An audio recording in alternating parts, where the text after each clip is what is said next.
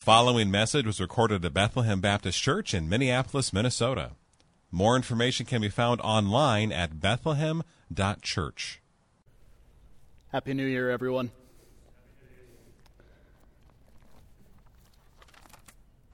Twenty twenty one lies ahead of us, and we don't know what the year will bring.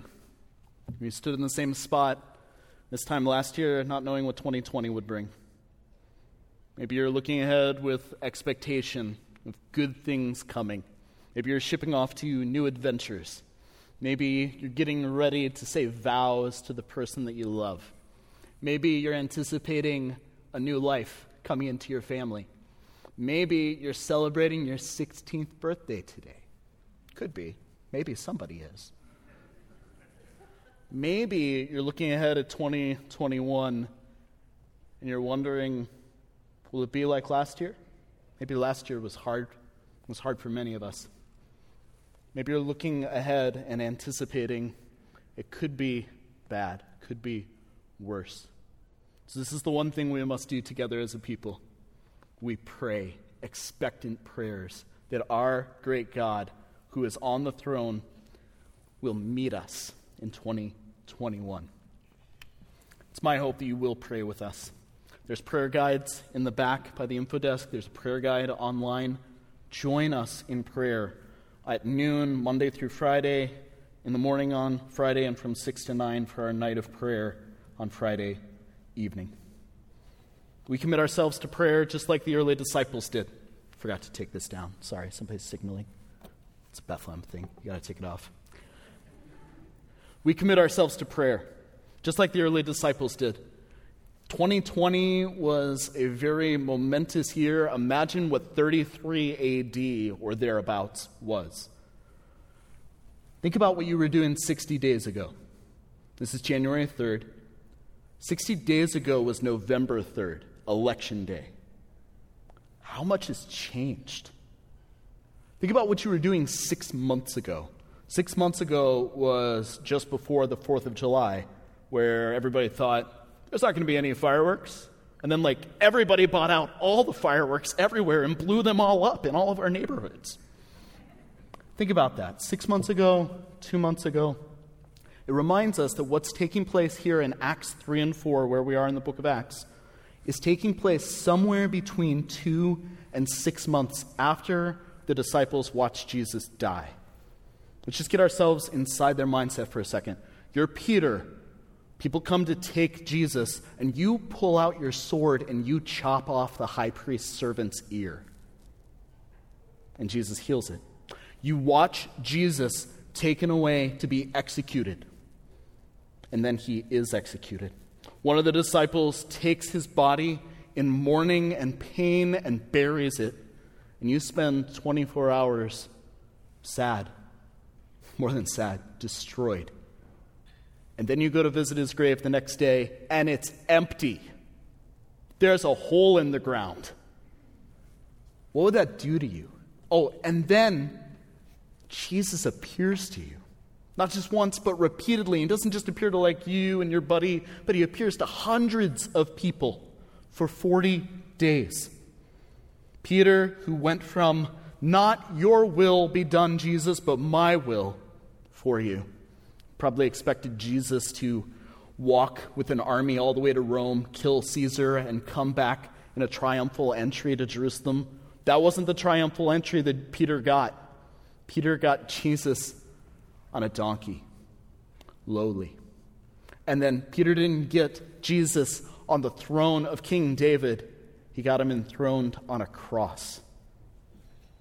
Imagine what that would have been like. Just two months ago, all of that happened. His final words to Peter and to the rest of the disciples before they leave, before he leaves, is this You will receive power Wait for him, the Spirit to come.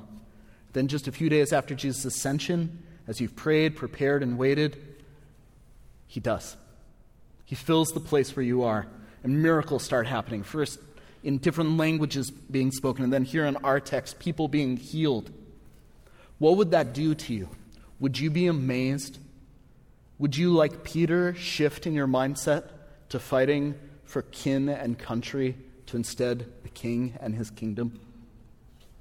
And this is what we saw last week Peter and John standing in front of the Sanhedrin, the Jewish ruling council, and in the power of the Spirit, in the face of threats, they preach the gospel. In the midst of our exhaustion and distraction from 2020, what would it take for 2021 to be marked by this for us? I'm going to pray. We're going to launch into the text together. Father, help me now. Help me to be clear and help our hearts as a rallying cry this year to start with prayer. To not move in our own strength, our own power, but to start with prayer because we need your power, as has always been the case. In Jesus' name, amen. So, the first point, chapter 4, verse 13 through 22 bold witness leads to persecution. Let's just recap how we got here. John, Peter, they're in the temple. It's the middle of the afternoon, and there's a man lame from birth who's sitting at the gate, and they walk by. He's asking for money. They ain't got no money. So they instead give him something way better. Look at me, Peter says. In the name of Jesus Christ, stand up and walk. And he does. He does. He gets up and starts walking. So crowds gather, and Peter takes the opportunity to preach a message from Deuteronomy 18, telling them that Moses predicted that a great prophet would come, and that prophet has come. His name is Jesus. And he came and died and rose and reigns right then when Peter is preaching, so that all of Israel will turn from their wickedness. Big crowds and important places draw a lot of eyes, and so the captain of the temple guard comes out. What's up? We don't know how aware the Jewish authorities were of this new movement, but certainly some were aware of something going on. More on that in a second. So after they preach, they're thrown into jail overnight and then, as Dave preached last week, they're brought before the Sanhedrin, the Jewish ruling council, to be heard. And Peter gets filled up with the Spirit, and he turns and he preaches this message from Psalm 118, where just like they killed Jesus, and he looks at them and he says, You killed Jesus. He's two people in the middle of this ruling council of dozens and dozens of people with guards surrounding them. He tells them they rejected and killed their own Messiah he alone who can bring salvation from sins and the coming wrath of God. And so the council in response makes a demand. Look with me at the text, chapter 4, verse 13. They make a demand stop speaking about Jesus. Now, when they saw the boldness of Peter and John and perceived they were uneducated common men, they were astonished, and they recognized that they had been with Jesus. But seeing the man who was healed standing beside them, they had nothing to say in opposition. But when they had commanded them to leave the council, they conferred with one another, saying, What shall we do with these men? For that a notable sign has been performed through them is evident to all the inhabitants of Jerusalem, and we can't deny it. But in order that it may spread no further among the people, let us warn them to speak no more to anyone in this name. So they called them and charged them not to speak or teach at all in the name of Jesus. They were astonished, or the text, uh, different translations say, amazed or marveled, other things like that. What, what was the nature of this marveling? Well, look with me in verse 13. The expectation seems to be that there was this disparity. Here's these uneducated men. Uneducated men don't tend to be bold, it's the educated. But here they are, and they're bold. They're bold to speak for Jesus. Do you see that in verse 13? I think perhaps it's better to say that in the Sanhedrin's mind, they had not been educated, but they had been. Been with Jesus for years. In Luke 24, Jesus had opened their minds to understand how the Old Testament spoke about him. And then for 40 days, Jesus was preparing them and teaching them, and then they had received the Spirit of God. If you stand here on the cusp of 2021 and look forward and say, I don't know that I can be bold in speaking, speaking about Jesus. You can, because it's not by education, it's not by the right arguments, it's by the power of the Spirit in prayer that you can speak out. Seminarians, we've got several of you guys here. Praise God that you get to go to seminary.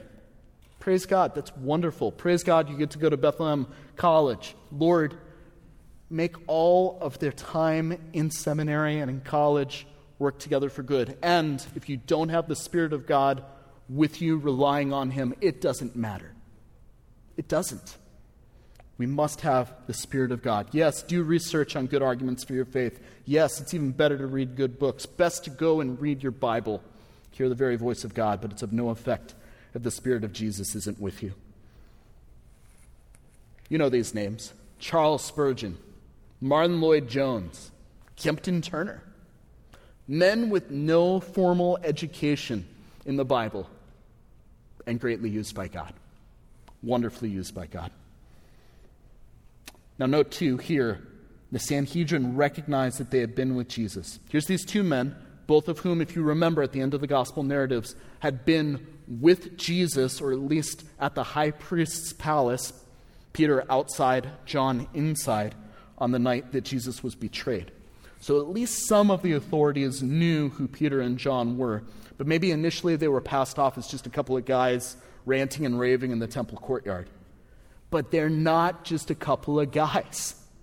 Peter and John watched Jesus get arrested, watched Jesus get killed, and at least the high priest and his son, and probably a few others in the Sanhedrin, know for sure that Jesus rose from the dead. The guards in Matthew 28 told them. Just think about that. All right? Tons of messiahs in the first century and just before Jesus came in the first century BC. They got killed by the Romans or by the Jews, and everybody scattered. Movement was done. Not the case here. Not the case here. What kind of unbelief would it take if you're sitting there in the Sanhedrin and they're saying Jesus is alive and you killed him? And you're like, yeah, probably the body is gone and we bribed the guards to keep it quiet. What kind of unbelief, what kind of control, what kind of power would you be craving to say, be quiet? And this goes as far back, think about um, John 12, I think it's John 12, 41 or 42. Many of the authorities believed in Jesus' name while he was preaching them, but for fear of the Pharisees, they would not profess him openly. How deceitful is the fear of man when it comes to proclaiming our King. What do you do when your power is threatened by these followers of a rabbi who called you out on your corruption? Well, you tell them, shut up. It's exactly what they do here. Better not spread any further. 3,000 people in Acts 2, 5,000 people, and more women and children here in Acts 4. Who knows where it will stop? It's a full on threat to their idol of power. And note, too, that they accepted the sign, or rather, that a sign had actually happened. The healed guy was standing right there, but they rejected the message that accompanied it. They saw the man who was healed standing there, and they hold back making a more severe judgment. And instead, keep them, decide to keep the message quiet instead. So let's just illustrate this for a second. Like, let's take into consideration what the disciples were thinking. Put it on one side of a scale of their consideration. They watched Jesus be killed.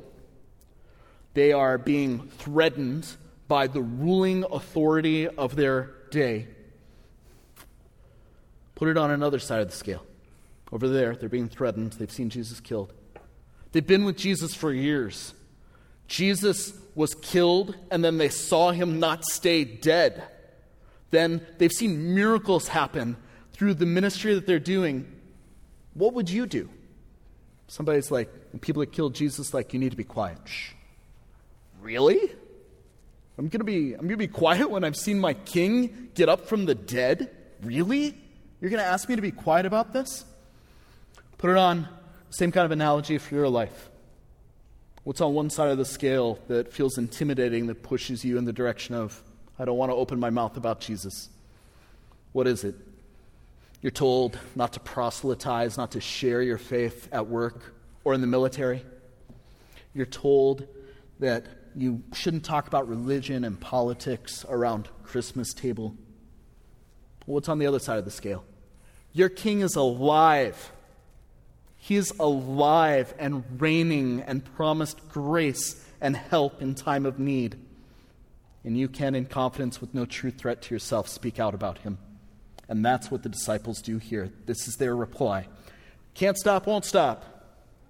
Talking about Jesus. Chapter 4, verse 19. Look at how these so called uneducated but spirit filled men reply. But Peter and John answered them, Whether it's right in the sight of God to listen to you rather than to God, you must judge. For we cannot but speak of what we have seen and heard. And when they had further threatened them, they let them go, finding no way to punish them because of the people, for all were praising God for what had happened. For the man on whom this sign of healing was performed was more than 40 years old. Man, hear the certainty. Hear even kind of some sanctified sarcasm here. Well, you tell us whether God thinks it would be better to listen to him or to you.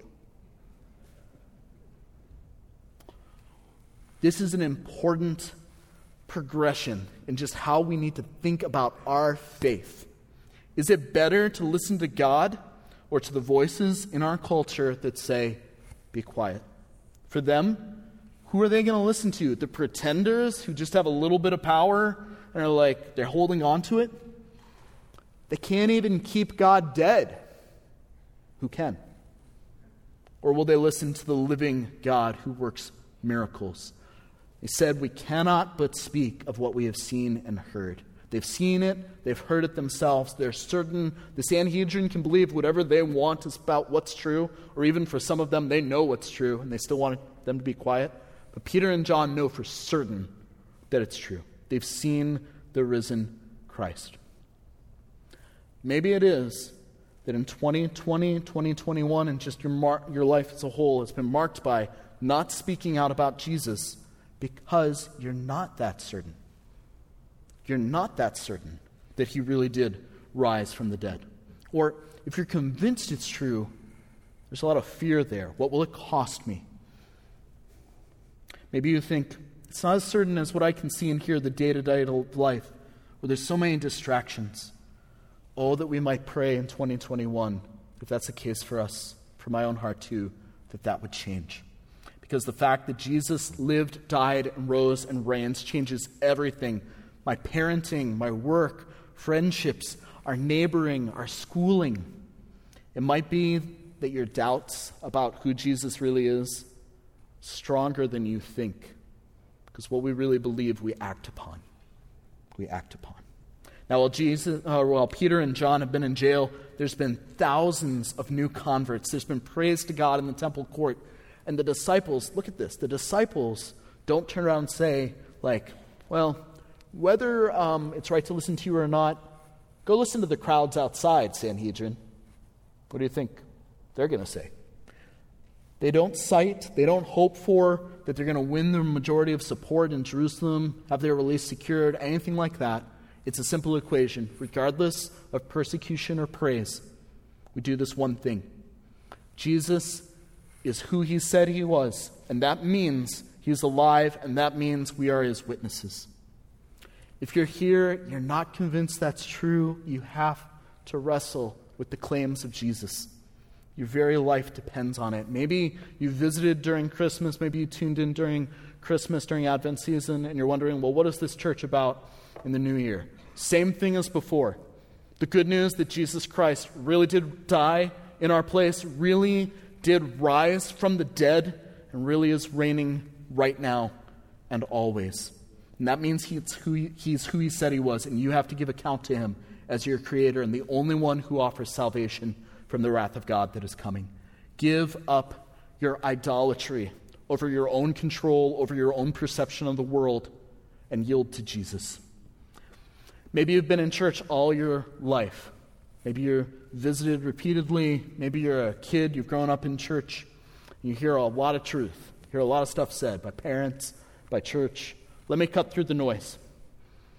What will you do with Jesus, the Son of God, the one declared and proven to be so by the resurrection of the dead? I know lots of kids that have grown up in church in the many years that I've been a pastor at different places. And they, they treat oftentimes their Christianity not even like a buffet. They treat it like they're in the wrong restaurant. Walk into Chipotle, ask for a tortilla, and go run over to Subway. Put some stuff in this. Some stuff in this that I'm, I'm it's not like a Chipotle versus Subway illustration. That's like, maybe you love Subway, whatever. It's the disparity in the analogy, okay? It's, they, they want Christianity to be the wrapping around the other stuff that they truly want, right? Jesus won't suffer that. There's no get out of hell free card in Jesus' world, in our world, without He's my Lord, He's my treasure, He's my everything. You have to come to grips with who He is. He is the only one who offers you a path of life beyond your college, beyond marriage, beyond retirement, beyond death.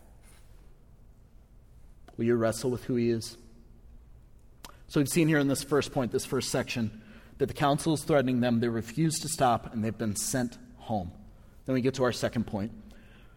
Persecution gives way to prayer for power to be bold. So, what would you do? You've just been threatened, you've been thrown in jail, you're let out of jail, you're threatened, like, stay quiet. That would probably be pretty intense. I want to go home and do something to unwind for a little while. Well, what did Peter and John do?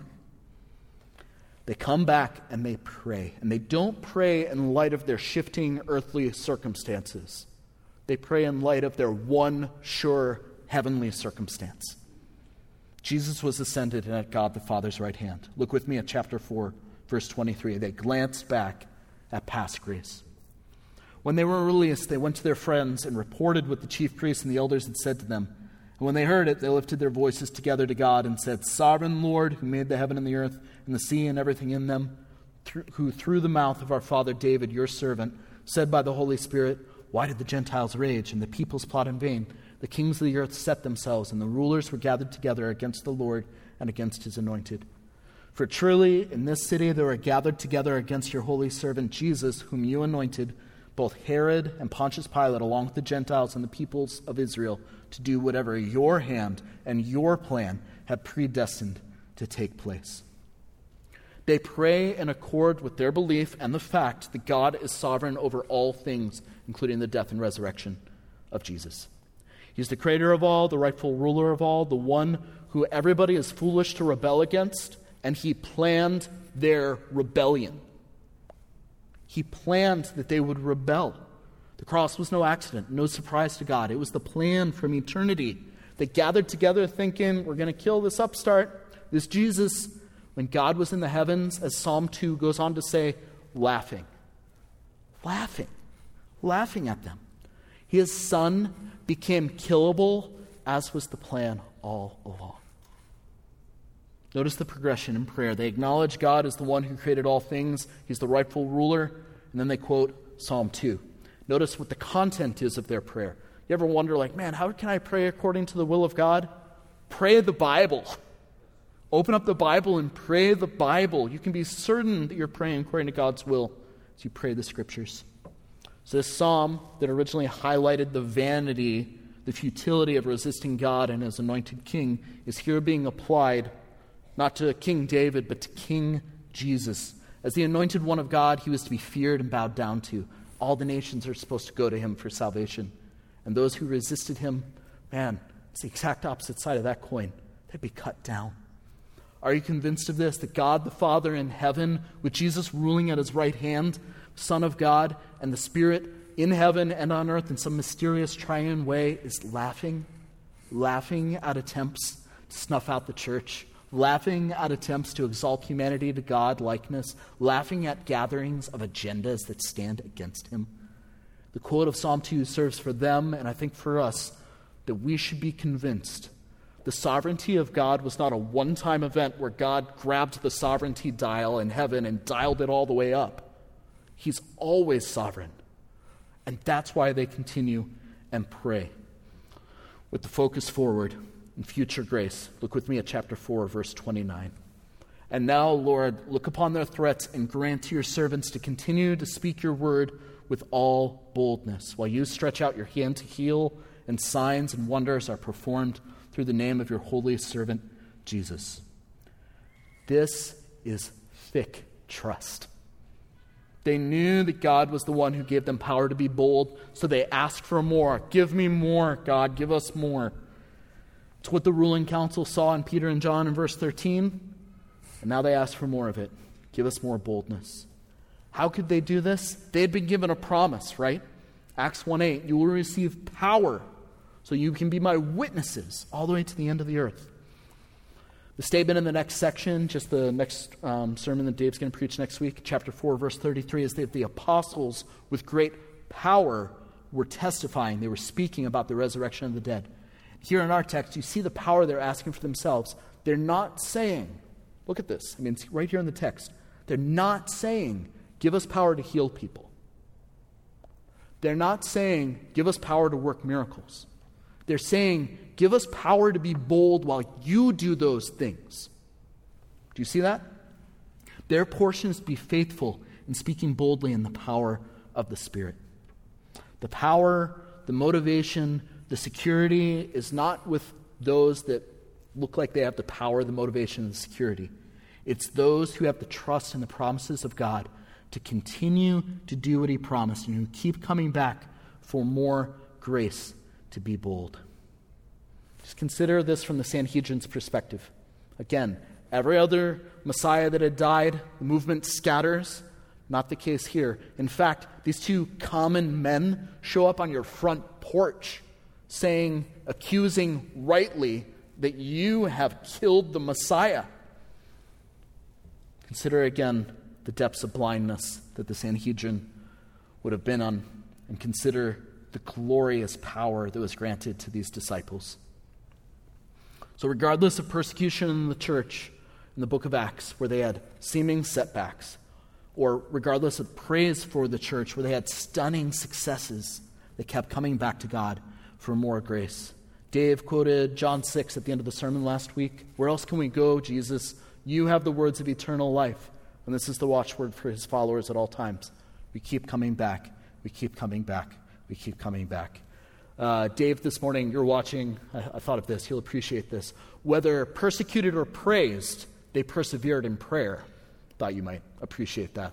I wrote it down here. And that's exactly what the disciples did. And God answered. Point three answered prayer for power leads to bold witness. It keeps repeating. Chapter 4, verse 31. When they had prayed, the place in which they were gathered together was shaken, and they were all filled with the Holy Spirit and continued to speak the word of God with boldness.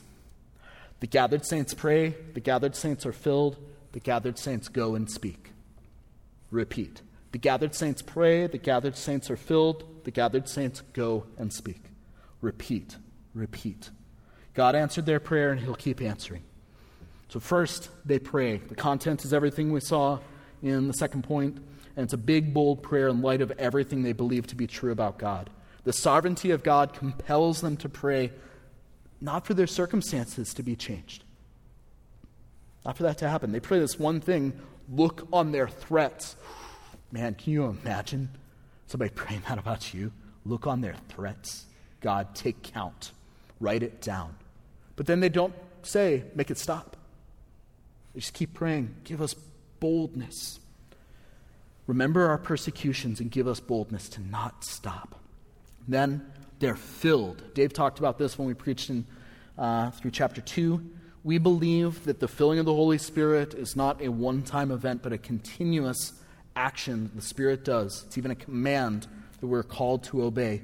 When God wants to equip his people for ministry, he fills them up with the Spirit. Not a one time thing, but repeated especially because of texts like Ephesians 5:18, where being filled is a clear, ongoing command, and not being filled with the Spirit like uh, in, a, in, an analogy that I've used before. Like being filled with the Spirit is like you're a bucket and there's water to pour into you, and I say, Cademan, go get the hose and fill the bucket with water.